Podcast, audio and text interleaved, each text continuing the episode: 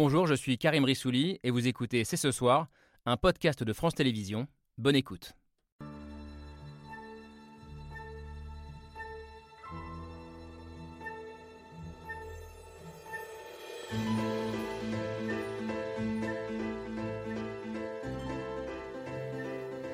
Bonsoir, bonsoir à toutes et à tous. Soyez les bienvenus sur le plateau de C'est ce soir. deux mille vingt-deux n'a même pas encore une semaine et déjà trois femmes ont été assassinées par leur conjoint ou leur ex-conjoint en France. Trois féminicides et le sentiment que rien ne peut entraver les violences faites aux femmes, des violences qui peuvent conduire donc jusqu'au meurtre. Qu'est-ce que ces violences et notre incapacité à les empêcher disent de notre société? Est-ce que tout est fait pour protéger les femmes et pourquoi ce sujet peine-t-il à s'imposer dans la campagne présidentielle? C'est ce soir, c'est parti.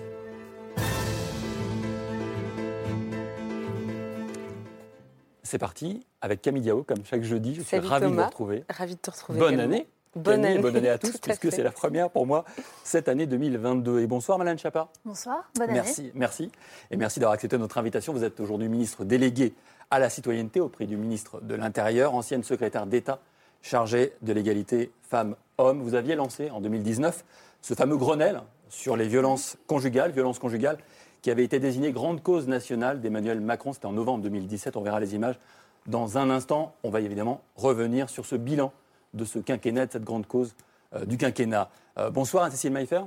Bonsoir. Ce euh, Grenelle, vous le connaissez bien, puisque vous avez été l'une de celles qui en avait demandé la tenue en deux mille dix-neuf. Vous êtes militante féministe, présidente de l'association, de la Fondation des Femmes, pardon, une association qui lutte au quotidien contre les violences faites aux femmes, les inégalités aussi, le sexisme. Euh, bref, beaucoup d'aspects qui vont nous concerner ce soir, parce que les violences ne sont pas que des violences qui conduisent au meurtre. Il y a aussi toute une série de violences, et vous, nous évoquez, vous évoquerez avec nous ces sujets tout à l'heure. Bonsoir, Marc Crépon. Bonsoir. Euh, bienvenue aussi à vous. Vous êtes philosophe, directeur du département de philosophie de l'École normale supérieure. Vous avez une grosse œuvre bibliographique, beaucoup de travail sur la violence, et notamment, plus récemment, sur les violences conjugales, et notre désir plutôt euh, d'enfin peut-être les prendre en compte, Euh, avec ce livre, Ces temps-ci, la société à l'épreuve des affaires de mœurs, aux éditions euh, Payot Rivage. On reviendra sur cette question aussi de la parole qu'on entend peut-être pas encore suffisamment.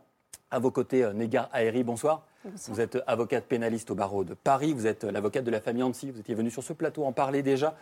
Et on vous a réinvité parce qu'il reste des choses à dire sur cette affaire. Euh, cette jeune fille de quinze ans, euh, retrouvée assassinée à Creil en octobre deux mille dix-neuf dans des conditions, euh, des circonstances terribles. On reviendra sur le mécanisme qui a pu conduire à ce drame. En face de vous euh, et en tenue, bonsoir Maddy Scheurer. Bonsoir. Vous êtes euh, colonel depuis quelques jours et porte-parole de la gendarmerie nationale, euh, institution souvent mise en cause, de même que la police, pour la difficulté pour des femmes à porter plainte euh, auprès des gendarmes, auprès des policiers. Vous nous direz ce qui est fait, ce qu'on peut faire, ce qui reste à faire, mais ce qui a déjà été fait pour améliorer euh, la prise en compte euh, des plaintes des femmes. Et une femme qui a porté plainte en face de vous, il y en a une. Bonsoir Florence Torrollion. Bonsoir. Merci d'avoir accepté notre invitation. Vous avez été victime, vous, de violences conjugales. Vous avez échappé de justesse à la mort après une agression de votre mari à l'arme blanche. C'était en deux mille quatorze. Vous avez publié récemment un livre dans lequel vous racontez votre histoire tragique et votre expérience. Ça s'appelle « Ma mort dans ses yeux ». On va le voir ici aux éditions Orsain. Euh, vous nous direz euh, aussi ce processus d'emprise mm. qui a pu euh, conduire euh, à rester avec un homme violent pendant des années et des années jusqu'à cette tentative de meurtre dont vous avez été, euh, vous avez été euh, victime. Florence Torrollion, je commence avec vous. Euh, je le disais tout à l'heure, l'année deux mille vingt-deux a été marquée déjà par trois féminicides. Euh, Lisa, Muriel et Léonore, je dis leurs prénoms parce que ce ne sont pas que des statistiques, ce sont aussi des, des femmes. Et j'imagine que vous, quand vous entendez euh, ces noms de ces femmes-là, vous voyez des existences derrière ça. Juste un chiffre pour vous dire quand même que c'est impressionnant. En deux mille vingt et un, cent treize féminicides avaient été dénombrés. Et quand on regarde les statistiques depuis quelques années, on voit que malgré tout, ce chiffre ne baisse pas. On a cent trente, cent dix-huit, cent quarante-six, cent deux, cent treize. Mais je le dis, derrière ces chiffres-là, bruts, brutaux, il y a des vies. Comment vous réagissez à chaque fois que vous entendez parler de ces féminicides-là ? Ah mais à chaque fois, je suis en colère. À chaque fois, ça me met en colère. En colère contre la société, en colère pour, parce qu'il n'y a pas assez de prévention, à, ma, à mon sens. En colère parce que ces femmes, euh, pourquoi elles meurent ? Parce qu'elles sont femmes. Et je suis très en colère à chaque fois.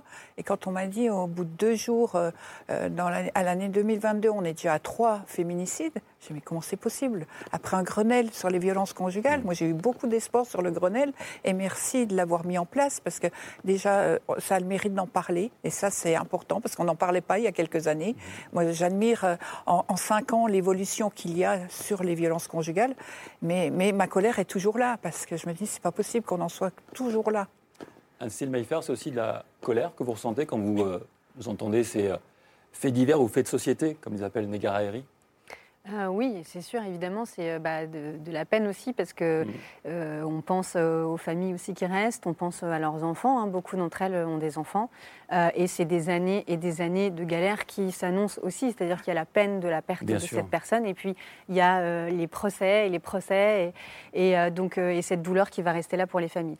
Euh, mais c'est aussi effectivement une, une colère aussi qui est dirigée, euh, alors certes vis-à-vis de... la société, mais moi je dirais que la société elle est quand même globalement en train de prendre conscience et elle a fait un pas euh, énorme.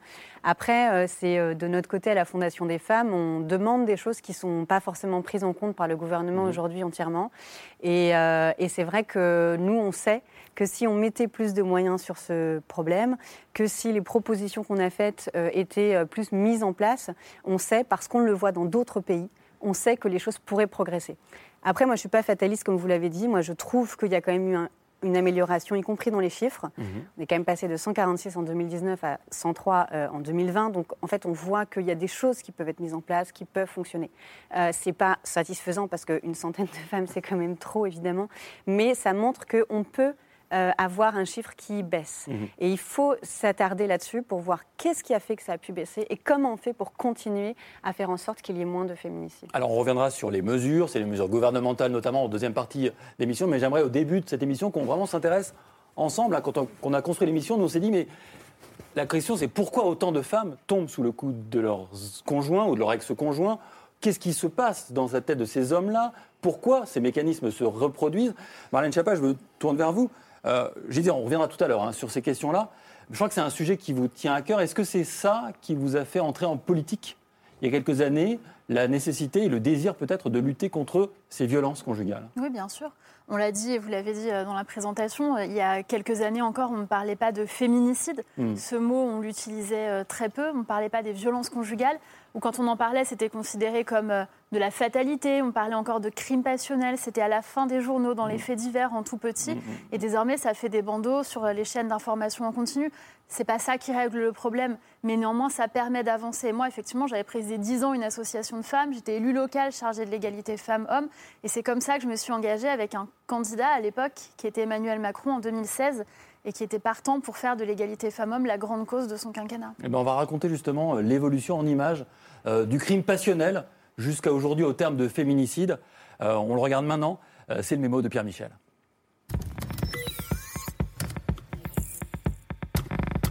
Pétage de plomb, crime passion, des femmes qui tombent sous les coups de leur mari. Entre alibi et euphémisme, on n'a pas toujours osé parler féminicide. Le dossier que nous allons ouvrir ce soir est un dossier plein de sang et plein de larmes. C'était avant que l'on parle de féminicide. C'est en effet le crime passionnel. Le crime passionnel a longtemps servi de circonstance atténuante. Il conduit souvent sur le banc des accusés, des honnêtes gens. Amant vexé, mari trompé. Calmels est tout le contraire d'un macho ou d'un violent. Drame de la jalousie, mais surtout ultra-violence. Sylvie Imbert avait vingt-six ans. Il y a quelques jours, elle a été tuée de deux balles dans la tête par son mari. Crime d'amour-propre, blessure narcissique, le crime passionnel, c'était l'alibi pratique. Il pourrait s'agir d'un crime passionnel comme on en voit plusieurs dans l'année. Le pétage de plomb comme stratégie de défense payante. Pourquoi l'a-t-il tué ? Je l'aimais, monsieur le président. Un requiem pour un fou et son crime presque ordinaire. Au bout du compte, il s'agit d'un crime passionnel, dramatique et banal. Des crimes banalisés et des violences faites aux femmes longtemps niées. Mais au fait, y a-t-il vraiment en France des femmes battues ? Des femmes qui ne parleraient pas et des hommes qui justifient bien souvent cette violence. Et si je vous disais que moi je bats ma femme, pour que je sois plus gentille ? Il y en a qui ne sont pas battues parce qu'elles n'ont pas besoin d'être battues.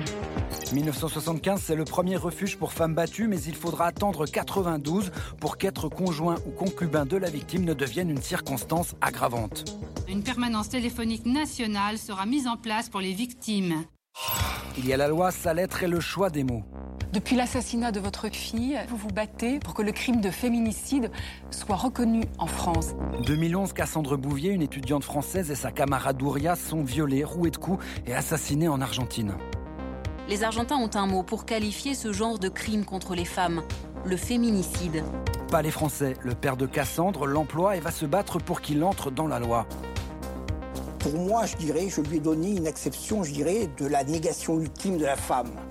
Telle que c'est tuer une femme parce qu'elle est une femme. Voilà. Un mot pour dire les choses.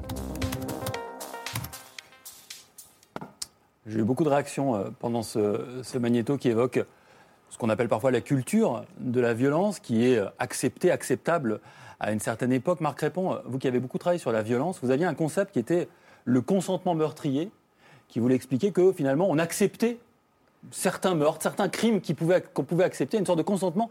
On sent que c'est en train d'évoluer sur la question des violences conjugales. Est-ce qu'on a aujourd'hui mis un terme à ce que vous appelez le consentement meurtrier pour ce qui est de ces sujets-là ? euh, On évoquait le passage du crime passionnel au féminicide. Le changement de terme signifie quand même beaucoup, je trouve. Alors oui et non, parce que effectivement, moi je suis d'accord avec ce qui vient d'être dit, c'est que j'ai quand même le sentiment que la société évolue mmh. en ce moment. Si je compare la génération de mes enfants ou de mes étudiants et de mes étudiantes euh, à la mienne, par exemple, euh, j'ai vraiment le sentiment que cette sensibilisation-là est beaucoup plus développée et beaucoup plus forte. Donc de ce point de vue-là, euh, euh, je pense que pour une frange euh, importante de la population, il n'y a plus de consentement meurtrier de cet ordre. Euh, le consentement meurtrier, c'est une expression tout à fait appropriée pour décrire, puisque consentement meurtrier, euh, ça veut dire que pendant très longtemps, la société euh, ferme les yeux euh, sur des euh, violences qu'elle ne veut pas voir et qu'elle mmh. ne veut pas combattre. Euh, maintenant, euh, ce, que, ce que montrait euh, l'extrait qu'on vient de voir euh, tout à l'heure, c'est une façon, ça nous permet de comprendre les mécanismes de, cons- de ce consentement meurtrier. Et il procède euh, d'une relation pluriséculaire très très ancienne euh, entre les hommes et les femmes, au sein du couple notamment, mmh. euh, selon lesquels euh, le, la femme était la propriété de l'homme. Et, et selon laquelle, dans le fond, euh, euh, être en couple, c'était se donner un droit de propriété sur la femme avec laquelle on vivait en couple. Mmh. Et ça, évidemment, euh, ce droit de propriété-là, euh, ça ouvre la porte à toutes les formes euh, d'emprise et aux mécanismes de l'emprise, donc, euh, et l'engrenage de l'emprise, euh, les mots, les insultes, les coups, et effectivement euh, jusqu'au meurtre. Anne-Cécile Mailfert, est-ce que... ce que décrit ici Marc Crépon très précisément et très clairement, c'est ce qui justifie aussi cette espèce de, d'appropriation par l'homme de la femme, cette chosification de la femme. Et est-ce que ça explique le fait que lorsque la femme, souvent, souhaite partir, c'est là que le crime a lieu ? Oui. Alors on peut mettre les mots sur les choses et appeler ça le patriarcat. Euh, c'est, c'est comme ça qu'on l'appelle. Donc euh, oui, effecti- effectivement, le, le, penser qu'on a le droit de vie et de mort sur euh, sa femme et ses enfants, euh, c'est, euh, et donc ne pas supporter que cette personne euh, existe et une autonomie et une existence et une vie, euh, ça peut exploser au moment de la séparation, puisqu'en fait mmh. euh, l'objet euh, qui cherche à s'émanciper, ça devient insupportable. Et donc une partie importante, c'est pas tous les féminicides, une partie importante des féminicides interviennent dans ce contexte-là. Donc les moments de la séparation sont très, très, très, très importants. Et je voulais revenir aussi sur une chose, c'est que les féminicides ne sont pas que... Euh la partie, euh, un peu euh, le final des violences faites aux oui. femmes, les féminicides, c'est aussi, il faut aussi le voir comme euh, un avertissement pour toutes les femmes. Et si jamais on les a acceptées aussi, aussi longtemps, c'est parce qu'en fait, si existent ces féminicides et si on les accepte, c'est qu'en fait, on sait que ça renvoie un message à toutes les femmes en disant « soyez bien sages et soyez bien obéissantes parce que voilà ce qui se passe et voilà ce qui peut se passer à certaines d'entre vous ».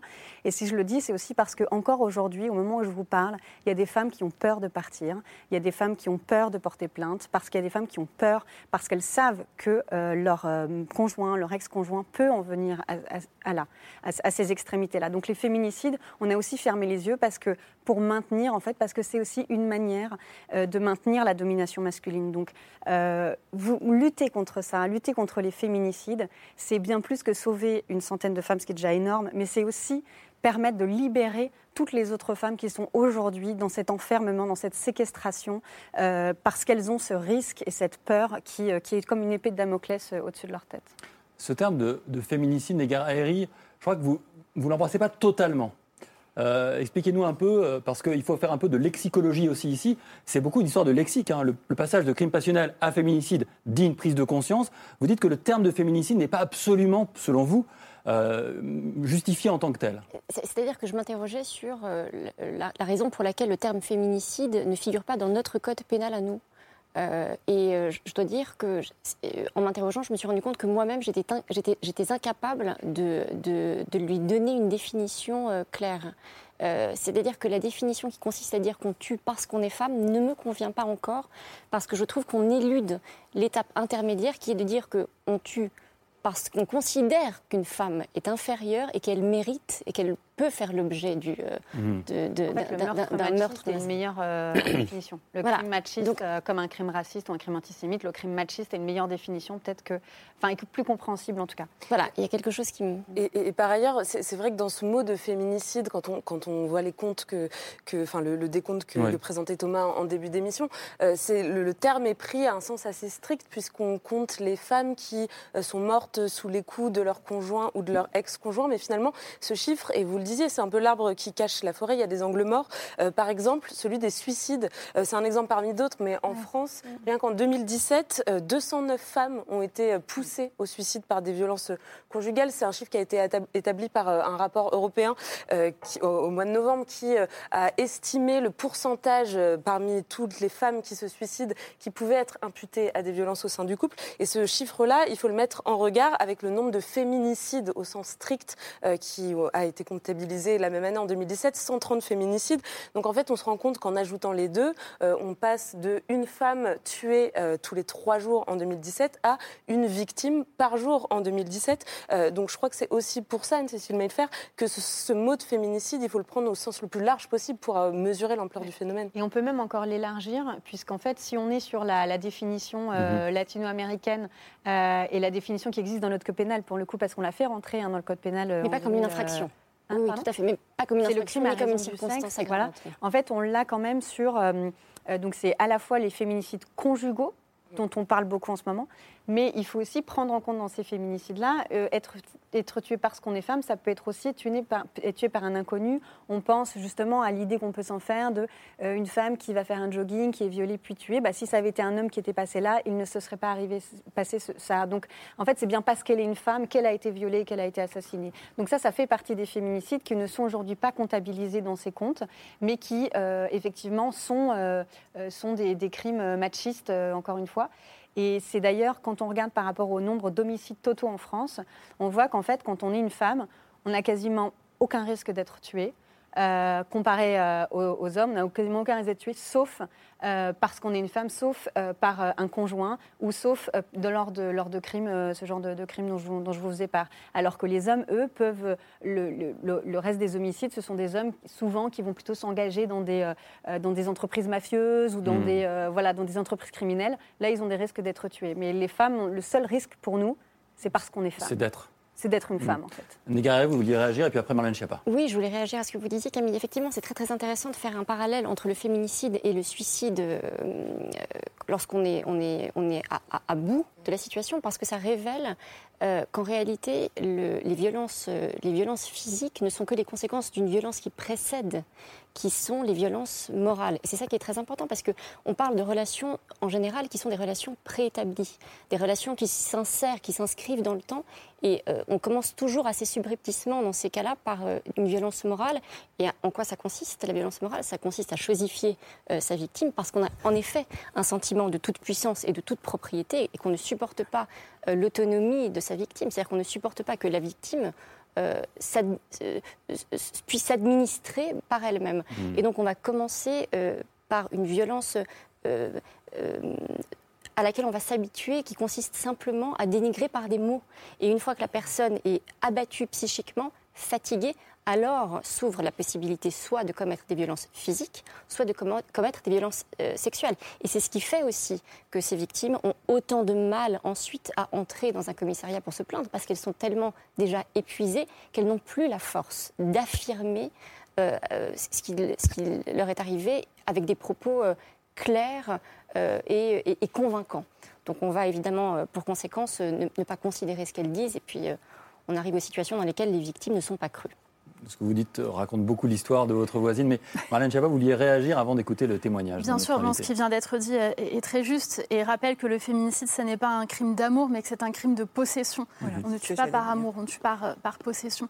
Sur la question du suicide, on a fait un groupe de travail dédié pendant le Grenelle des violences conjugales, et grâce au travail qui est mené par Yael Mellul, qui est une ancienne avocate, qui s'est vraiment beaucoup battue, on a fait rentrer dans la loi euh, cette, cet enjeu du suicide dit forcé. Et vous savez que le décompte, entre guillemets, j'aime pas cette expression, oui. mais il est fait chaque année au ministère de l'Intérieur par l'étude qui s'appelle l'étude des morts violentes au sein du couple. Et nous sommes en train de réfléchir avec un certain nombre d'experts pour savoir comment il serait possible d'inclure dans ce décompte les suicides forcés, puisqu'on a fait l'évolution dans la loi et l'idée, ce serait maintenant de les visibiliser. C'est particulièrement difficile parce que ça veut dire qu'il faut attendre les décisions de justice pour lesquelles c'est extrêmement sensible, la jurisprudence est, est, est mince sur ce sujet, mais en tout cas ça fait partie de, des, des objectifs que nous nous donnons pour les rendre visibles. Florence Torrollion, euh, quand j'écoutais Negar Haeri, je pensais à votre histoire, parce que vous avez dit récemment dans une interview, c'est pas à la première claque qu'il faut partir, c'est à la première insulte. Oui. C'est exactement ce que disait ça, euh, Maître Haeri à vos côtés. Je maintiens, mais comme à la première insulte, on est souvent sous l'emprise. Et sortir de l'emprise, je peux vous dire que ce n'est pas une mince affaire. C'est, on est dans une toile d'araignée et on ne trouve pas la sortie. Et, et moi, beaucoup de choses me parlent là, là dans le débat, parce que euh, j'aurais pu me suicider.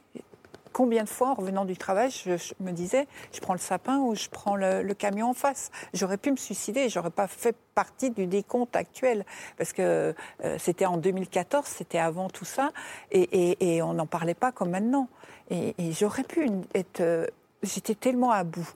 Et autre chose, quand on parle aussi, euh, qu'on arrive épuisé au commissariat ou à la gendarmerie, c'est pas qu'épuisé qu'on arrive, on arrive parce que euh, c'est souvent sous le coup de, de, d'une émotion importante, on arrive, on, on, on n'est pas, on n'arrive pas à s'exprimer, on n'arrive pas à, à mettre les mots sur ce qu'on vient de vivre, et là on se trouve, c'est ce que je, je disais tout à l'heure en aparté, on se trouve au milieu de tout le monde dans un accueil, il faut déballer notre histoire et c'est juste impossible, on n'y arrive pas, c'est pas possible ça. On va écouter la suite de votre histoire, mais un point vers Maddy Scheurer qui est là, porte-parole de la gendarmerie nationale. Comment vous entendez ça, euh, cette difficulté de se faire entendre, de se rendre auprès de la justice, enfin de la police pardon, ou de la gendarmerie pour, pour déposer plainte ? Vous savez, ce sont des situations qui sont extrêmement délicates et euh, c'est vrai que bah, votre histoire est touchante, euh, comme l'histoire de, d'un certain nombre de victimes euh, que j'ai eu l'occasion de rencontrer euh, dans mes fonctions, bien évidemment. Euh, je pense qu'effectivement, on, fait de, on a fait de gros progrès depuis, depuis le Grenelle et, euh, et l'idée... Euh, que, que c'est extrêmement difficile en fait euh, pour une victime de pousser la porte d'un commissariat, d'une gendarmerie pour venir déposer plainte, pour venir expliquer ce qu'elle vit dans l'intimité euh, de son foyer, parce qu'en fait c'est ce dont il s'agit. C'est quelque chose qu'on essaye de, enfin sur lequel on travaille euh, en, en se rendant maintenant dans le lieu qui est davantage choisi par la victime, euh, de façon à ce qu'elle puisse être déjà dans un cadre sécurisant pour elle-même, pour euh, favoriser finalement euh, une forme de confidence vis-à-vis de la personne qui va pouvoir procéder à une écoute active. On est vraiment très engagé sur cette question et très engagé sur la question évidemment de la formation de nos gendarmes, mais c'est, c'est également valable pour les policiers. Euh, et, et on fait très attention à, au traitement de la victime que l'on veut vraiment au centre des attentions. C'est, c'est extrêmement important et on y travaille beaucoup. Et on, on a fait beaucoup de progrès en direction de, de la victime, justement pour favoriser le recueil de la parole et pour également travailler auprès des gendarmes à une écoute active, à une forme de bienveillance, mais qui servira in fine à pouvoir euh, ensuite euh, alimenter euh, évidemment euh, les, les documents que l'on va rem- remplir et puis qui servira évidemment à, à, euh, pour la plainte de, de, de la victime, puisque ça fait partie de notre travail, tout cet aspect pénal, et il faut qu'il soit bien réalisé pour qu'ensuite la justice puisse se saisir, euh, évidemment, des faits. Alors on verra qu'il reste beaucoup de chemin à faire, qu'il y a encore mmh. pas mal de ratés. Oui. Euh, la semaine l'a prouvé.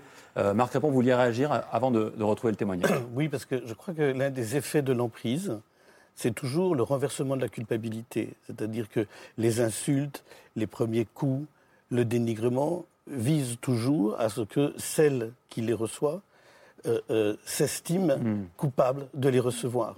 Et donc évidemment, là, je rebondis sur ce que vous disiez, ce qui me semble absolument capital, c'est que lorsqu'est franchie la porte du commissariat ou la porte d'une institution, quelle que soit, il soit mis terme à ce renversement. Mmh. Et ça, ça suppose que la personne qui franchit la porte du commissariat, par exemple, eh bien qu'aucune question ne lui parvienne, qui puisse faire qu'elle, qu'elle pourrait encore s'estimer coupable. Autrement qu'on ne lui demande aucun compte. Moi, je suis toujours euh, sidéré dans des témoignages que j'ai lus euh, euh, de femmes qui ont été comme ça euh, confrontées à la nécessité de, de, de porter plainte, qu'on leur demande euh, « mais est-ce que vous n'étiez pas habillée de façon provocante ? Mais est-ce que vous aviez bu ? Mais euh, est-ce que vous n'avez rien fait euh, qui euh, légitime euh, le coup ?» et cetera. Et donc il y a comme ça euh, un moment où la société doit intervenir pour mettre terme au renversement de, de, de culpabilité. Florence Torrollion, vous, vous avez eu euh, à un moment donné quand même le courage de partir. Oui. Et c'est... On en parlait tout à l'heure, hein, avec Anne-Cécile Mailfert, après être parti, c'est justement que le drame ça. a lieu. Ben oui, c'est au moment du départ, parce qu'ils perdent leur possession. C'est un, pour moi, c'est un crime de possession. Et, et, et quand ils perdent leur objet, parce qu'on n'est pas une femme auprès de ces auteurs, on est une un objet. Ils perdent leur objet, c'est comme l'enfant capricieux qui a, qui a perdu son objet. Donc, mmh. il veut absolument son objet. Donc, il ne faut pas oublier que nous, derrière, quand on a fait la démarche d'aller à la police, à la gendarmerie, derrière, il y a, ils nous harcèlent. On reçoit multiples messages, comme quoi on ne va pas le laisser comme ça, c'est pas possible. Il, il y a un véritable harcèlement. Et on fait des allers-retours, parce qu'on ne va pas dire qu'on part au premier. On, part à, à, on fait plusieurs allers-retours. Et ça, les professionnels ont du mal à le comprendre, y compris la police, parce que si la femme revient et retourne au mmh. foyer, c'est pas compréhensible. Mais nous, il y a tout le harcèlement qu'il y a derrière, et, et, et on cède, on cède pour multiples raisons. C'est ce que Marc Crépon a, euh, voulait dire aussi avec la culpabilisation, c'est-à-dire qu'on vous culpabilise d'être parti, oui, vous me laissez moi, tout seul. Moi, une des phrases qu'il m'a dit, il m'a dit « tu vas pas laisser ton vieux mari comme ça sur le petit bout de chemin qu'il lui reste à faire ». Et, et, et je me dis « mais oui, je suis vraiment une mauvaise femme » parce qu'il me l'a dit multiples fois que j'étais une mauvaise femme. Après avoir été brillante les premières années, j'étais une mauvaise femme après. Et, et, et on finit par le croire, on le croit. Anne-Cécile Mailfert, c'est quand même dur à déconstruire ça. Oui, bah, c'est extrêmement dur, d'autant plus que cette parole, elle ne vient pas que euh, de l'homme violent, puisqu'en fait, c'est dans un contexte euh, d'une société dans laquelle, euh, de manière générale, il y a aussi ces messages-là qui sont envoyés euh, de euh, dénigrement des femmes à plusieurs euh, niveaux, à plusieurs endroits. Donc en fait, ça, ça contribue.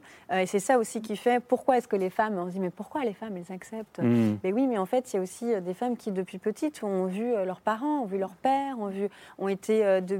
Peut-être qu'il y a beaucoup de violence aussi chez les jeunes, euh, dans les jeunes couples, on n'en parle pas beaucoup, on a plutôt l'image de, de violence conjugale chez des couples d'un certain d'un âge un peu plus mature, la dame a déjà des enfants, mmh. et cetera. En fait, il y a énormément de violence conjugale, même dans les premiers couples, quoi, des, des couples adolescents, il y a déjà beaucoup de jalousie, beaucoup de contrôle, parce qu'en fait, le, le, le féminicide est aussi souvent euh, issu de ce qu'on appelle le, le contrôle coercitif, une des conséquences du contrôle coercitif. Donc euh, ça, c'est une notion euh, d'un, euh, d'un Américain qui s'appelle Evan Starr, qui a beaucoup travaillé sur ce sujet-là, et qui montre que Euh, euh, ça commence aussi par euh, euh, le contrôle, ça peut être euh, regarder les messages, euh, les petites jalousies, les petites choses qui peuvent paraître rien du tout et qui peuvent être rien ou qui peuvent mmh. être très graves et qui placent euh, les femmes dans un, à nouveau dans une sorte de, de séquestration chez elles. C'est, on a aujourd'hui en France des femmes qui sont séquestrées psychologiquement, psychiquement chez elles par des tas de micro-contrôles. Donc c'est pas forcément des coups physiques, mais des cas de micro-contrôles qui font que, euh, qu'elles sont complètement euh, enfermées et, et ça c'est très et ces hommes-là sont les plus dangereux. Et je rebondis sur ce que vous venez de dire à propos des, des jeunes femmes et des jeunes couples dans lesquels se déploient déjà euh, des violences. Il y a une association que vous connaissez qui s'appelle En Avant Toutes. On les adore.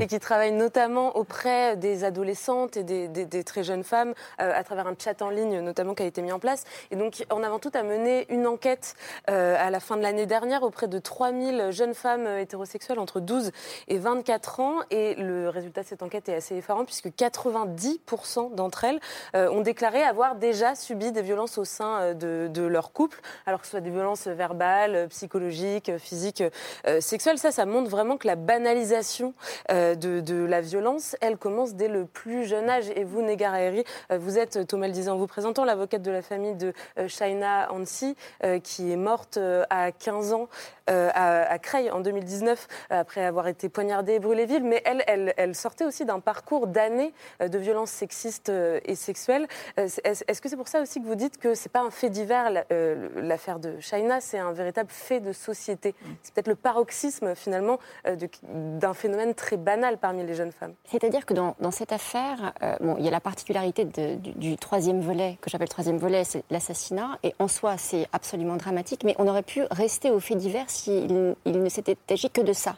Le problème, c'est que euh, quand moi, j'ai rencontré la famille euh, de, de, de Shaïna, les parents de Shaïna, ils m'ont confié deux précédents dossiers dans lesquels elle était victime, qui étaient euh, instruits euh, euh, au criminel devant, chez, chez un juge d'instruction. Et c'était des affaires euh, de, de violences euh, sexuelles puis physiques qu'elle avait subies pour la première lorsqu'elle avait treize ans. Il s'agissait d'un, vol en, d'un viol en réunion. Et puis, euh, deux ans après, d'un passage à tabac, donc des faits de violence par l'un des protagonistes, notamment de la première affaire. Et ça me, ça me fait penser exactement à ce que vous disiez tout à l'heure, c'est-à-dire que euh, euh, elle avait porté plainte à treize ans, les personnes avaient été euh, euh, fait l'objet de, avaient fait l'objet, ces jeunes garçons, parce qu'ils avaient treize ans, ils avaient fait l'objet de, de mesures éducatives. Et en fait, l'un d'entre eux, le protagoniste principal, ne lui a visiblement jamais pardonné cette autonomie, cette, cette, ce, ce courage qu'elle a eu à treize ans, en compagnie de ses parents, d'aller porter plainte. Et deux ans après, lorsqu'il a pu retrouver la ville de Creil, parce qu'il en avait été euh, éloigné pendant un temps, et qu'il l'a croisée, il l'a tabassée avec ses copains. Mmh. Alors, attention, euh, ils sont tous présumés innocents, euh, mmh, beaucoup contestent, euh, voilà. Donc je, je, je, je oui. le rappelle quand même, et c'est absolument leur droit, il n'y a pas de difficulté. Mmh. La première affaire, elle sera audiencée euh, à la fin de ce mois-ci, justement au T P E de, au T P E de Creil. Je crois qu'on a bien, on a bien dressé, je crois, le, le, le panorama de l'emprise, de la culpabilisation des victimes, donc d'un renversement des valeurs que Marc Crépon évoquait dans un instant. Avec vous, Marlène Schiappa, on va voir ce qui a été fait depuis cinq ans. Ce qu'il reste à faire, vous voulez dire un mot ? Oui, je voulais rajouter quelque chose sur le, en rebondissant sur ce qui vient d'être signalé, c'est-à-dire le fait que ça puisse commencer si tôt, ces manifestations de, oui. de domination masculine et de, et de violence. C'est vrai qu'elles sont ancrées dans une culture, dans une culture. C'est partout dans la culture qu'il y a des traces de cette, mmh. de cette domination, dans les films qu'on a regardés quand on était jeune, enfin tout un tas de choses comme ça. Et donc, ce que je crois absolument euh, euh, décisif, ça fera peut-être la transition, c'est de dire que ce dont on a besoin, c'est vraiment d'une contre-culture, et d'une contre-culture qui commence dès l'école. Et elle commence dès l'école par le développement d'un esprit critique. Je pense que les violences, les féminicides, les violences conjugales, les manifestations de la domination masculine, plus tôt on en parlera à l'école, et mieux ce sera. Plus tôt on apprendra aux enfants à l'école à déconstruire des images dont mmh. ils ont hérité, à critiquer des films qu'ils ont vus, des discours qu'ils ont entendus, et plus effectivement on pourra espérer avoir dans les générations à venir Euh, des, des, des, des jeunes gens, des jeunes femmes, des jeunes gens, des jeunes hommes euh, euh, ayant un comportement différent. Alors des choses tout de même ont été faites, même si ça prendra des générations sûrement à déconstruire des préjugés. C'était en tout cas la promesse d'Emmanuel Macron et du gouvernement, dont vous faites partie. Et vous faisiez partie dès l'origine, Marlène Schiappa, les violences faites aux femmes, grande cause du quinquennat. Alors cinq ans après, quel bilan, quelle place dans la campagne présidentielle ? On en débat tous ensemble, juste après la preuve par trois signée Hugo Bernard.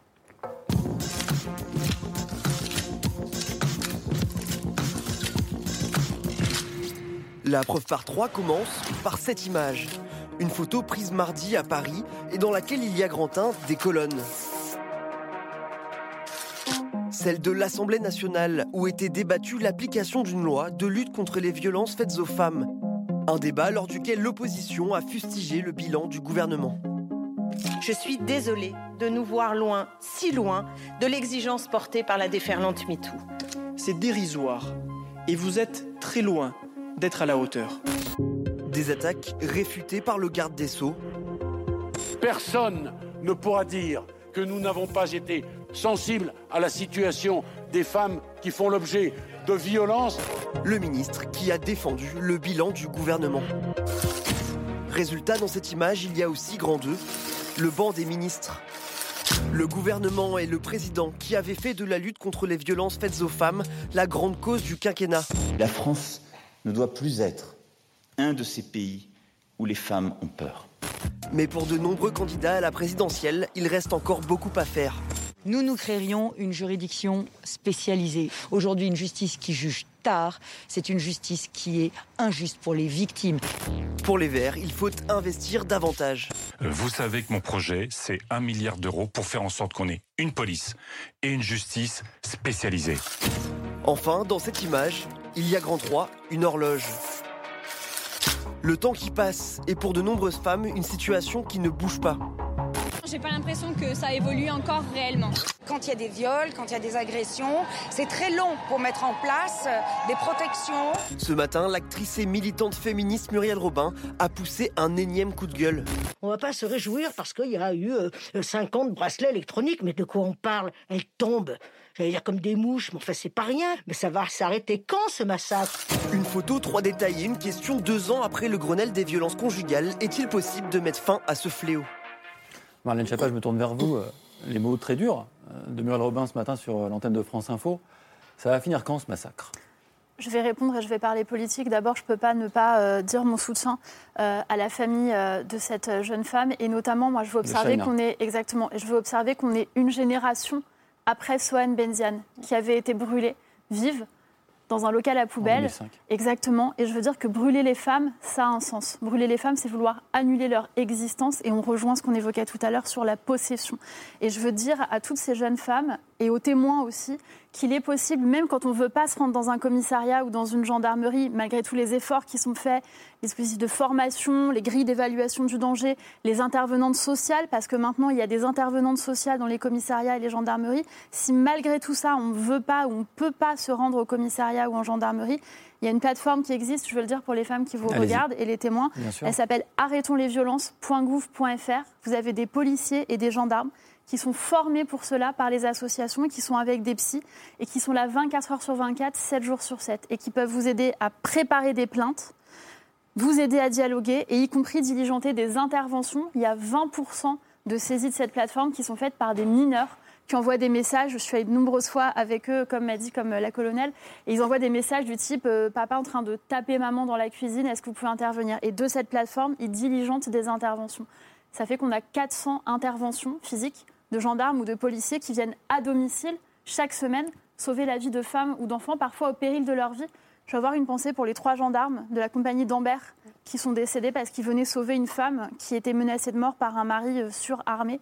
La question des armes à feu, elle est très problématique. Dans le Grenelle des violences conjugales, on a mis dans la loi la possibilité de saisir les armes dès la plainte.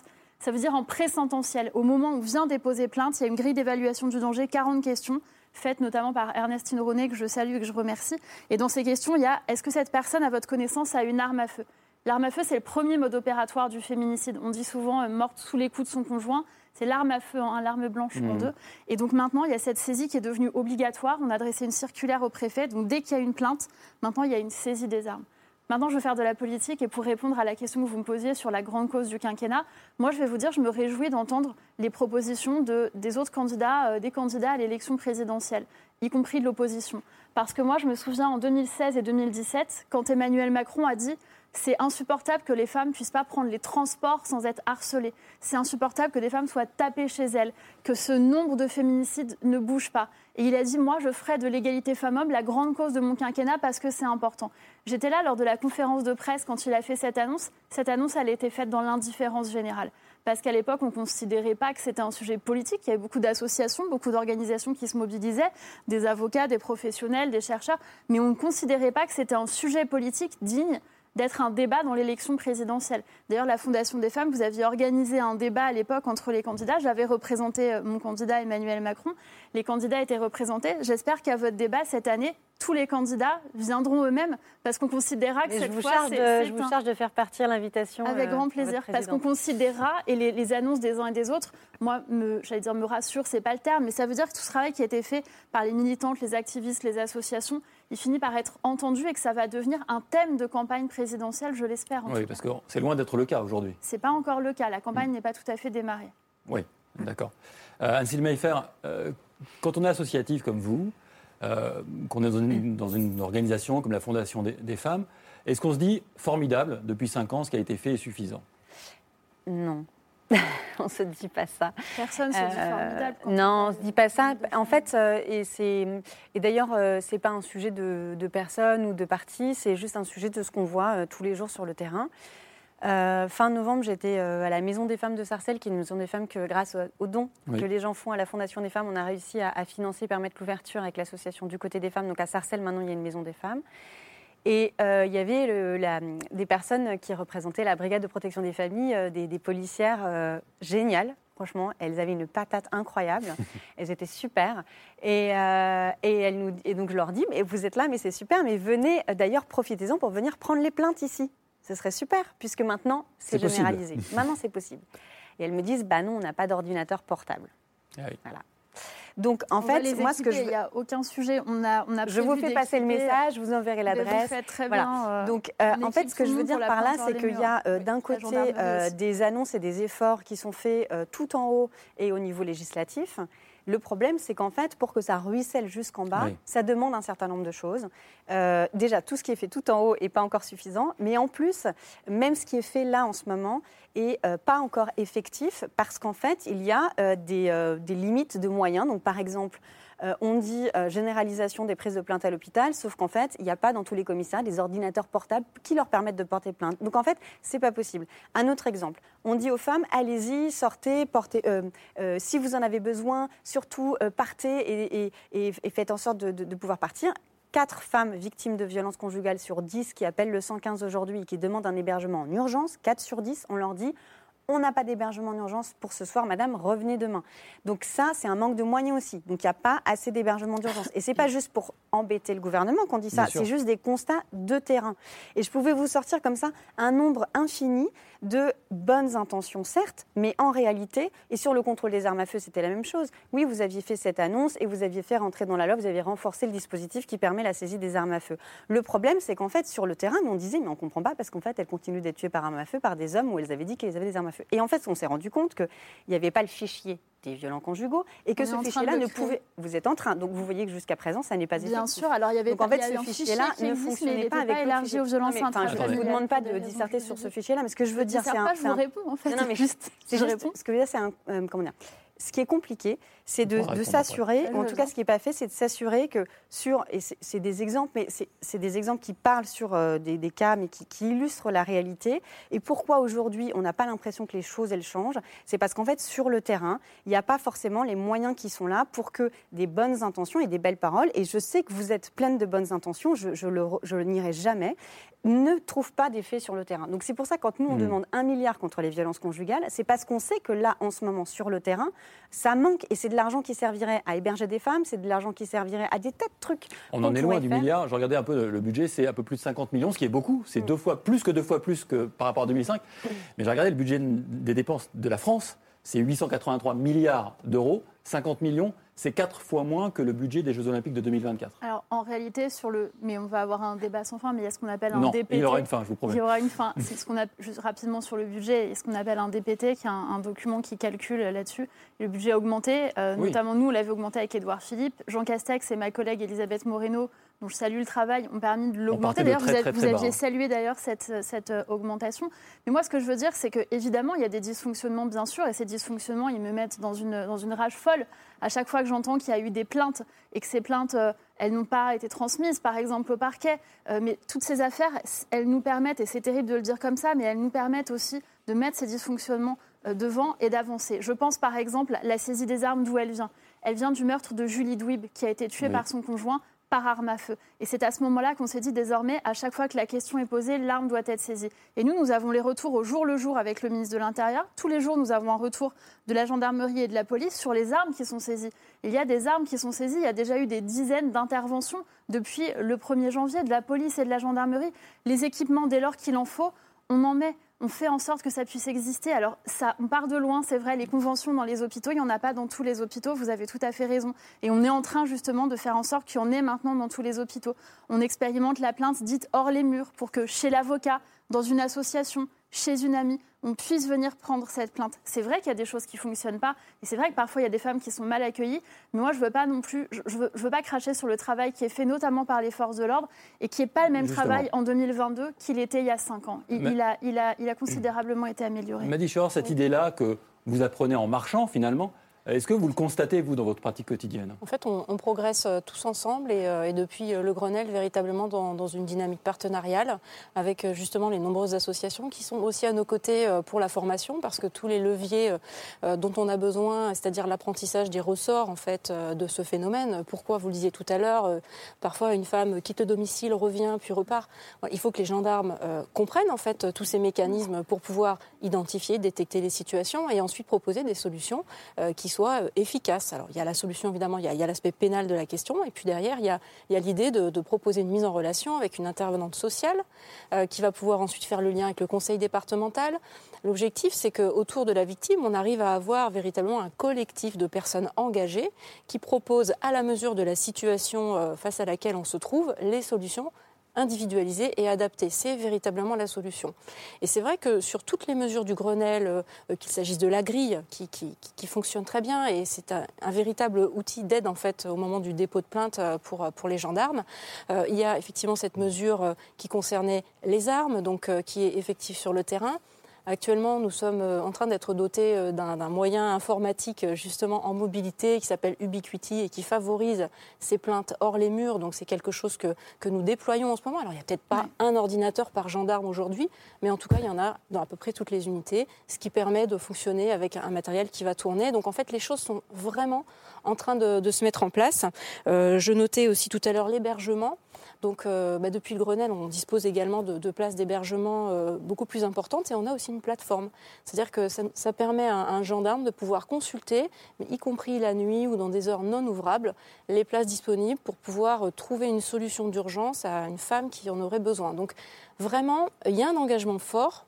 Et on avance. Et on avance tous ensemble. Ce n'est pas la gendarmerie qui avance toute seule, parce qu'en fait, on a besoin d'avancer ensemble. C'est un problème de société. Ouais. Et c'est ensemble en fait, qu'on pourra trouver les solutions, à mon avis, euh, qui permettront, euh, de, dans un premier temps, d'aider les victimes.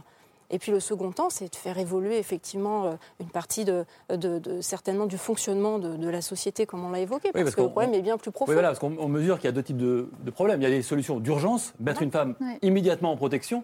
Et puis mais les solutions sur, de très long terme, vous évoquiez Marc Crépon, la, la, la, l'éducation, là on est vraiment sur du très très structurel. Oui, parce que tout phénomène de violence, et ça vaut en particulier des violences faites aux femmes, suppose en fait trois politiques qui doivent être articulées les unes aux autres. Il y a une politique préventive, et là je crois vraiment que l'éducation a un rôle énorme mmh. à jouer. Mmh. Il y a une politique répressive. Il y a une politique répressive, et c'est vrai qu'on a quand même l'impression souvent que la répression arrive trop tard. C'est-à-dire oui, que, parfois qu'elle est insuffisante. Qu'elle n'arrive pas, ou qu'on met du temps à la, mmh. à la déclencher, et qu'il faut du temps avant que la plainte soit prise en considération, et que dans le fond, euh, pas seulement la femme soit mise à l'abri, mais que le, le, le, euh, l'homme violent soit lui-même euh, empêché de nuire. Et puis la troisième euh, politique, qui à mon avis est, est, est, est capitale, et, et là ça a trait évidemment à ces, à ces centres d'hébergement dont on... Par exemple, c'est une politique réparatrice. Donc il faut préventive, répressive et réparatrice. Et euh, là, aujourd'hui, euh, nos débats sont évidemment complètement circonscrits euh, à, à la scène française. Mais je lisais euh, récemment euh, un livre qui m'a beaucoup impressionné, comme probablement tout le monde ici, qui est le dernier livre du docteur Mukwege, qui est euh, « La force des femmes ». Et euh, je me suis intéressé euh, euh, à la cité de la, de, de, de, de, qu'il a dans, construite dans, dans la banlieue de Bangui. Et je disais, mais est-ce qu'on a une institution comparable ? Est-ce qu'on a un lieu comparable ?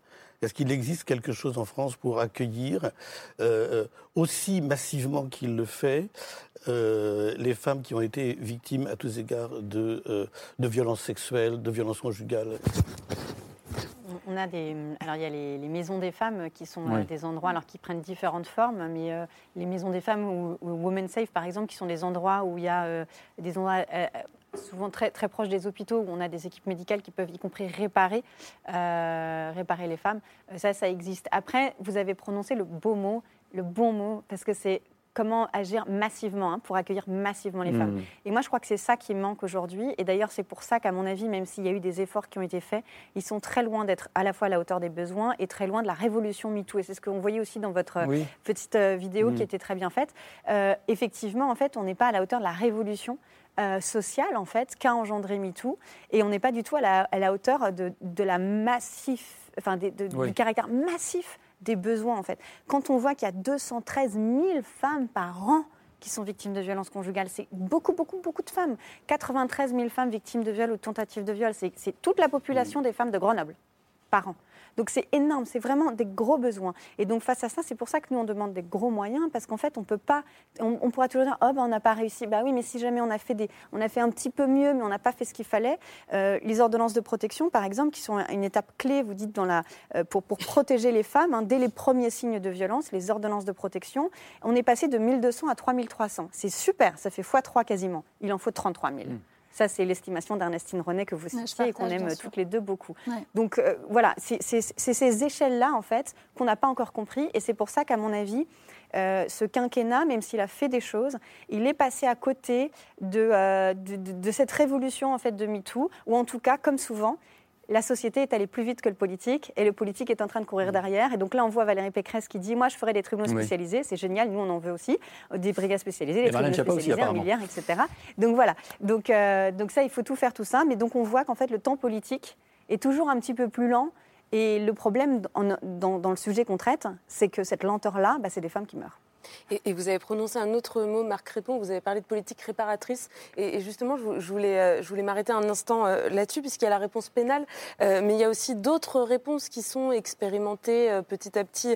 En France, par exemple, il existe euh, sur le suivi des hommes auteurs de violences, euh, des groupes de parole euh, d'hommes euh, auteurs de violences conjugales, donc qui sont animés par des thérapeutes. L'idée, c'est euh, de les amener à, à réaliser, à réfléchir, à déconstruire euh, aussi leurs actes. Et, et on voit des tribunaux qui condamnent des hommes à devoir suivre pendant plusieurs mois euh, ces ateliers-là. Et il existe aussi ce qu'on appelle la justice restaurative, euh, qui est une forme de justice qui peut se tenir en parallèle de la, de la justice pénale. Et l'idée, euh, c'est de parvenir à une forme de, de dialogue entre les victimes et les auteurs de, de violences pour essayer de trouver une forme d'apaisement. Euh, je crois que la justice restaurative, elle, a, elle commence tout juste à se mettre en place en France. Elle est soutenue notamment par le syndicat national de la magistrature. Est-ce que, est-ce que ça vous paraît, Negar Haeri, une, une solution intéressante pour lutter contre les, les violences conjugales sur le long terme? En fait, absolument, parce que ce qu'il faut renverser, c'est la mauvaise perception qu'on a des choses. Euh, je reviens à, à l'affaire, à l'affaire Shaïna Hansi, oui. C'est-à-dire que dans la première affaire, ce jeune garçon a fait l'objet de mesures éducatives qui ont duré euh, plusieurs mois, c'est-à-dire qu'il était entouré par les bonnes personnes. Donc la réponse euh, judiciaire était la bonne. Et pour autant, euh, un an et quelques mois plus tard, lorsqu'il se trouve face à Shaïna, il, euh, il, il, la, il se venge de ce qu'il croit euh, avoir subi par elle, donc renversement des situations, en, euh, voilà, en, en la, en la, en la, euh, en lui donnant, en la frappant, en lui donnant énormément de coups. Et on voit bien que euh, on, on a beau euh, réunir les plus grands spécialistes autour d'une personne, il faut à un moment donné qu'elle puisse se donner la possibilité de, de, de changer, d'inverser sa perception des choses. Et je reviens à cette idée de toute puissance et de toute propriété. Je ne sais pas comment on peut faire pour, pour renverser cette idée. Euh, il faudrait, il suffirait juste, c'est quelque chose presque de l'ordre de l'éthique, il faudrait juste euh, faire comprendre que l'autre est un autre moi et n'est pas un autre inférieur à moi. Alors je ne sais pas si c'est possible, mais... Florent, Florence Torrollion, parce que cette question-là, vous, vous n'avez pas eu le droit à la justice, parce que votre ancien époux est décédé avant. Ah oui, mais alors ça, c'est incroyable, procès. Parce que c'est tellement long que moi, j'étais suspendue des années à un fil, c'est-à-dire plus de trois ans. J'ai eu deux ans d'enquête alors qu'il m'a attaquée sur mon lieu de travail, que l'arme était là, qu'il a été poursuivi par les gendarmes, qu'il a blessé un gendarme. Enfin bref, il y a eu toute une histoire. Et j'ai, j'ai, j'ai, j'ai eu... J'ai été dans, dans, dans un... un moment, qui, ma vie s'est arrêtée. Mmh. Parce que moi, je vais reprendre. Parce que, est-ce que vous avez déjà été au cent quinze ? Parce que moi, j'y ai passé quelques nuits au cent quinze en sortant de l'hôpital, parce que l'hôpital ne savait pas quoi faire de moi. Et, et on m'a proposé qu'une chose à cette époque-là, c'était l'hôpital psychiatrique, que j'ai complètement refusé. C'était où j'allais en hôpital psychiatrique, où il n'y avait pas de solution. On ne parlait même pas de Solidarité Femmes qui m'ont récupérée plus, euh, plus tard après, parce que j'étais au cent quinze et moi j'ai passé la nuit à regarder de la fenêtre et à me dire je vais sauter par la fenêtre, parce que j'étais dans un appartement vétus avec toutes les plaies ouvertes, enfin réparées chirurgicales, mmh. C'était vraiment réparé, mais j'avais tous des soins énormes, j'ai eu des mois de soins sur le visage et, et voilà. Et, et je voudrais qu'on parle de quelque chose aussi qu'on ne parle pas encore, qu'on n'a encore pas parlé dans le débat, c'est les enfants, parce que euh, tout, tous ces enfants, ces co-victimes qui pour moi sont pas des public aux victimes et des victimes. Quel suivi il y a après? Comment ça se fait que pendant que la justice, il y a les incohérences de la justice, comment ça se fait qu'on oblige ces enfants à retourner vers ces auteurs? Mmh. Et comment ça se fait que les femmes, on les remette dans des situations juste impossibles? Ça, ça, ça c'est un vrai sujet aussi. Alors, euh, euh, moi, j'ai je ne sais combien de victimes qui viennent à moi en me disant « je vais être en garde à vue ». Parce que j'ai une non-représentation d'enfants, je vais me retrouver en garde à vue, et j'en ai une, là, c'est, on est à la limite, elle va être peut-être en garde à vue euh, ces jours-là, parce qu'elle elle s'est refusée à ça. Mais, mais comment c'est possible? Comment on en est encore là? J'ai cette question-là, et quand les auteurs sortent aussi de, de, de, de leur peine, de, de ce qu'ils ont... Comment ça se fait que les victimes ne sont pas au courant? Ouais. On peut les retrouver, on se retrouve face à face dans la rue avec eux. Mmh. C'est juste impossible. Comment, comment on en est encore là? Oui. Marlène Schiappa, avant de vous oui. libérer, j'aimerais qu'on, qu'on vienne sur un, un point de l'actualité, parce que cette semaine, des policiers ont été, et c'était une première, euh, poursuivis pour ne pas avoir mmh. fait suffisamment bien leur travail, à savoir protéger une femme. C'est la fameuse histoire et terrible de Chahinez Daou, jeune femme de trente et un ans, blessée par balle avant d'être immolée par le feu dans la rue. Ouais, ça rejoint un peu ce que vous venez de raconter, hein, son mari violent. Elle ne savait pas qu'il avait été libéré. Voilà. Et il la tue en pleine rue. Comment c'est possible ? Mardi cette semaine, là, deux conseils, il y a deux jours, deux conseils de discipline à Bordeaux et à Paris. On proposait des sanctions contre cinq policiers. Il y a eu des défaillances.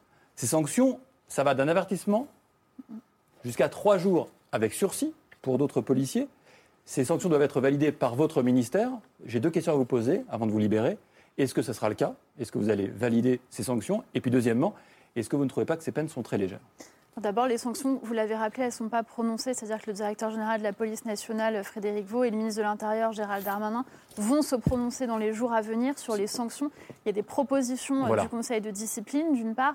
D'autre part, je veux dire que suite à cette affaire, il y a eu une demande de faire en sorte, ça n'était pas le cas avant, hein, ça peut paraître oui. terrible, oui. mais ce n'était pas le cas, de faire en sorte qu'il n'y ait plus jamais de policiers qui soient condamnés pour des violences conjugales, qui soient en situation de recueillir les plaintes de ces femmes.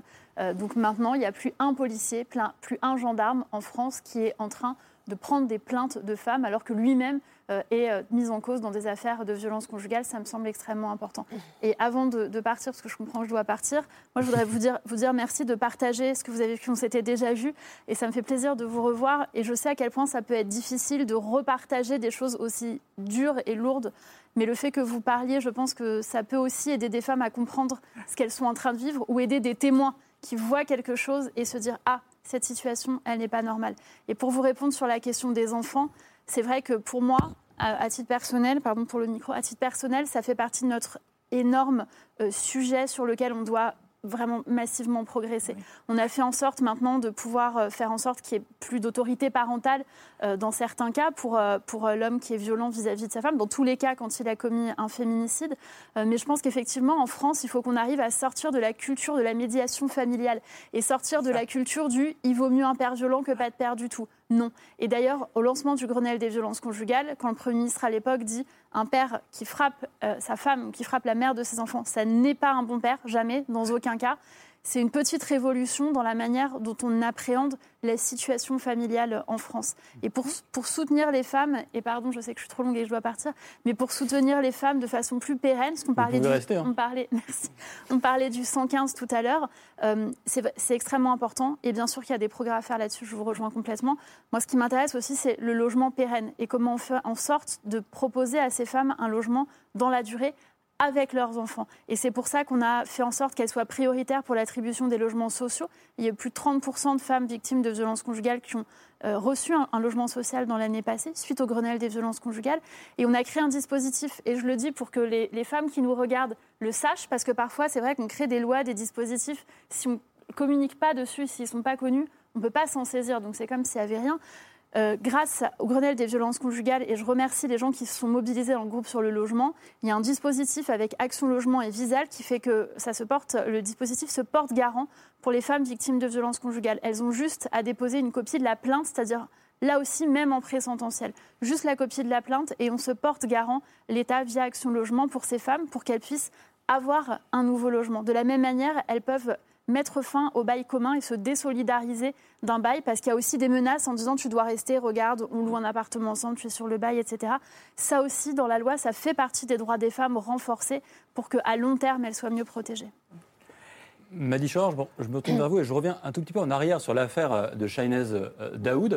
Euh, c'est pas, vous n'êtes pas policière, vous n'êtes pas porte-parole de la police nationale, mais est-ce que vous considérez que euh, les gendarmes aussi doivent être éventuellement sanctionnés en cas de manquement avéré ? Ah non, mais enfin, les choses sont très claires. En fait, euh, le, le traitement euh, de ces dossiers euh, est un traitement sur lequel on est très engagé. Euh, les directives sont également très claires. Euh, donc si un gendarme euh, se rend auteur de violence euh, sur son conjoint, euh, de toute façon, il ne sera plus en capacité, évidemment, d'être au contact du public pour recevoir ses plaintes. Ce sont les directives euh, du ministre de l'Intérieur. Là-dessus, il n'y a vraiment aucun doute. Et, euh, et de toute façon, euh, les faits pour lesquels euh, l'action de la gendarmerie pourrait être mise en cause, généralement, sont confiés à l'inspection générale de la gendarmerie pour qu'il y ait une enquête et que l'on puisse réellement savoir ce qu'il s'est passé. C'est, euh, ça fait partie vraiment de, des, euh, des choses qui progressent en même temps que, que, que ces sujets dans nos rangs. Parce que, on ne l'a pas dit, mais c'est quand même important, c'est un contentieux très important. Pour, pour les gendarmes, en fait, c'est dix-huit interventions par heure, les, les, les violences intrafamiliales. dix-huit par heure ? Oui, par heure, sur, sur le territoire national. C'est un contentieux de, de cent soixante mille faits en intervention à l'année. Donc c'est c'est, quand la même... promu, c'est la première, le premier type d'intervention, c'est ça, pour c'est... la gendarmerie nationale ? Alors, c'est, c'est, euh, ça fait partie des, des gros contentieux, c'est-à-dire de, des, des faits pour lesquels on intervient de façon très récurrente, cent soixante mille interventions à l'année, et souvent d'ailleurs euh, dans des heures euh, plutôt tardives, euh, voilà, pas nécessairement sur les heures ouvrables. Mmh. C'est quand même euh, quelque chose, à mon avis, qu'il faut, euh, qu'il faut rappeler parce que c'est très important. Et, et dans des conditions parfois dramatiques, Marlène Schiappa le rappelait. Oui. Si vous voulez y aller, vous pouvez Merci, y aller. Si vous voulez rester trois minutes, vous pouvez dois. rester avec nous. Voilà. Comme vous voulez. C'est trois minutes. Il reste deux minutes, je vous promets. Je vais rester deux ah, minutes. D'accord. C'est vraiment deux minutes. Euh, allez, Anne-Cécile Mailfert, un mot là-dessus. Ah, je vous laisse finir, oui, excusez-moi. Je, je, voilà, je, je voulais euh, aller dans votre sens pour dire que l'approche holistique pour prendre en compte les victimes, euh, comme on peut effectivement la rencontrer à la Maison des Femmes, c'est quelque chose d'extrêmement important parce, que, parce qu'une victime, euh, dans le cadre de la, la réparation, la reconstruction, a besoin d'un certain nombre de professionnels et d'être entourée euh, de, de de soins spécifiques et c'est quelque chose euh, qui, à mon avis, est extrêmement important dans, dans, le, dans le cadre de la, de la reconstruction. Justement, dans mon parcours, j'ai eu extrêmement de la chance parce que j'ai été récupérée par Solidarité Femmes. Ça n'a pas duré quelques mois, ça a duré deux ans, moi. Les ouais. premiers mois, ils m'ont portée à bout de bras, effectivement, mais on attendait ce procès, on attendait ce procès, donc ça a été deux ans de prise en charge et une prise en charge qui n'était pas moindre parce qu'ils m'accompagnaient pour les soins, ils m'accompagnaient pour la justice où on ne comprend rien du tout à ce qui nous arrive et on est ballotté dans tous les sens, on ne comprend pas ce qui nous arrive vraiment. Hein. On, on vit des choses mais incroyables, des, des, des, des confrontations, des non-confrontations, on va recommencer. Enfin, ça n'arrête pas dans la justice. Et, et, et merci Solidarité Femmes. Solidarité Femmes, elle gère le numéro du trente-neuf dix-neuf. C'est important, on n'a pas encore partagé le numéro ce soir, qui est un numéro d'écoute oui. et d'accompagnement. C'est vous qui voulez rester avec nous. Hein. Allez, on Désolé. poursuit la discussion avec votre coup de cœur, Camille, c'est la liste de C'est ce soir.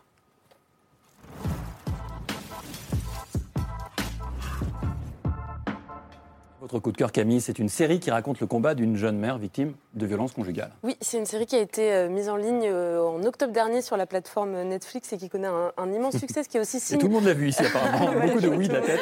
Du chef. Euh, non, mais ce qui est aussi signe de l'intérêt grandissant qui est porté euh, à ce sujet. La série, elle s'appelle Maid.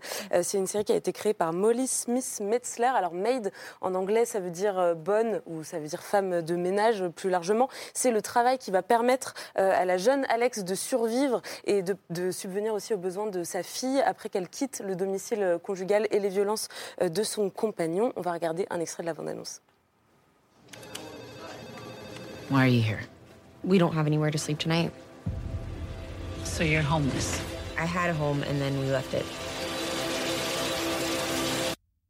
Do you want to call the cops now? It's not too late. And say what, that he didn't hit me?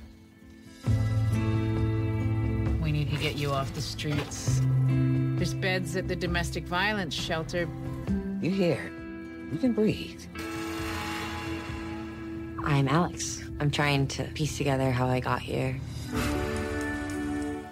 Alors, ce qui est vraiment très fort dans cette série, c'est qu'elle elle retrace ce parcours du combattant, des femmes euh, qui, qui fuient la violence, la difficulté euh, à quitter le domicile, la précarité à laquelle on peut faire face, euh, le, le phénomène d'emprise aussi, la tentation de, de revenir, la violence de certaines institutions face aux femmes qui sont victimes. C'est une, c'est une série très juste, c'est une série sociale, mais c'est aussi une série qui parfois est empreinte d'humour. Et d'ailleurs, la, la créatrice de la série, pour, celles qui, pour ceux qui sont aficionados de séries, euh, a participé à l'écriture l'écriture de Orange is the New Black et Shameless, donc deux séries qui sont plus euh, humoristiques. En tout cas, c'est très réussi. C'est Maid et c'est dix épisodes à voir sur Netflix. Et Negar Haeri a beaucoup aimé cette série. On n'en parlera pas parce qu'on est en retard. Merci beaucoup, Camille.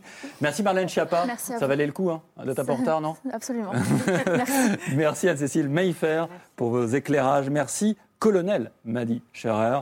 Merci, Negar Haeri. Merci, Marc Crépon. Je cite votre livre « Ces temps-ci, la société à l'épreuve des affaires de mœurs » aux éditions Payot Rivage. Merci Florence Torrollion pour votre témoignage « Ma mort dans ses yeux ». C'est la publication de ce témoignage aux éditions Orsain. Merci Camille, merci à tous. Et ce soir revient lundi prochain. Bonne fin de soirée à tous.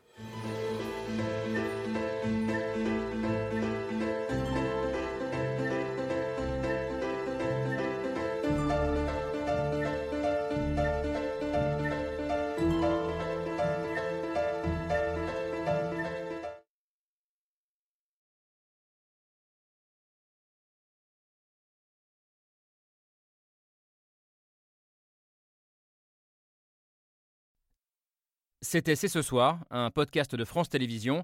S'il vous a plu, n'hésitez pas à vous abonner. Vous pouvez également retrouver les replays de l'émission en vidéo sur France point T V.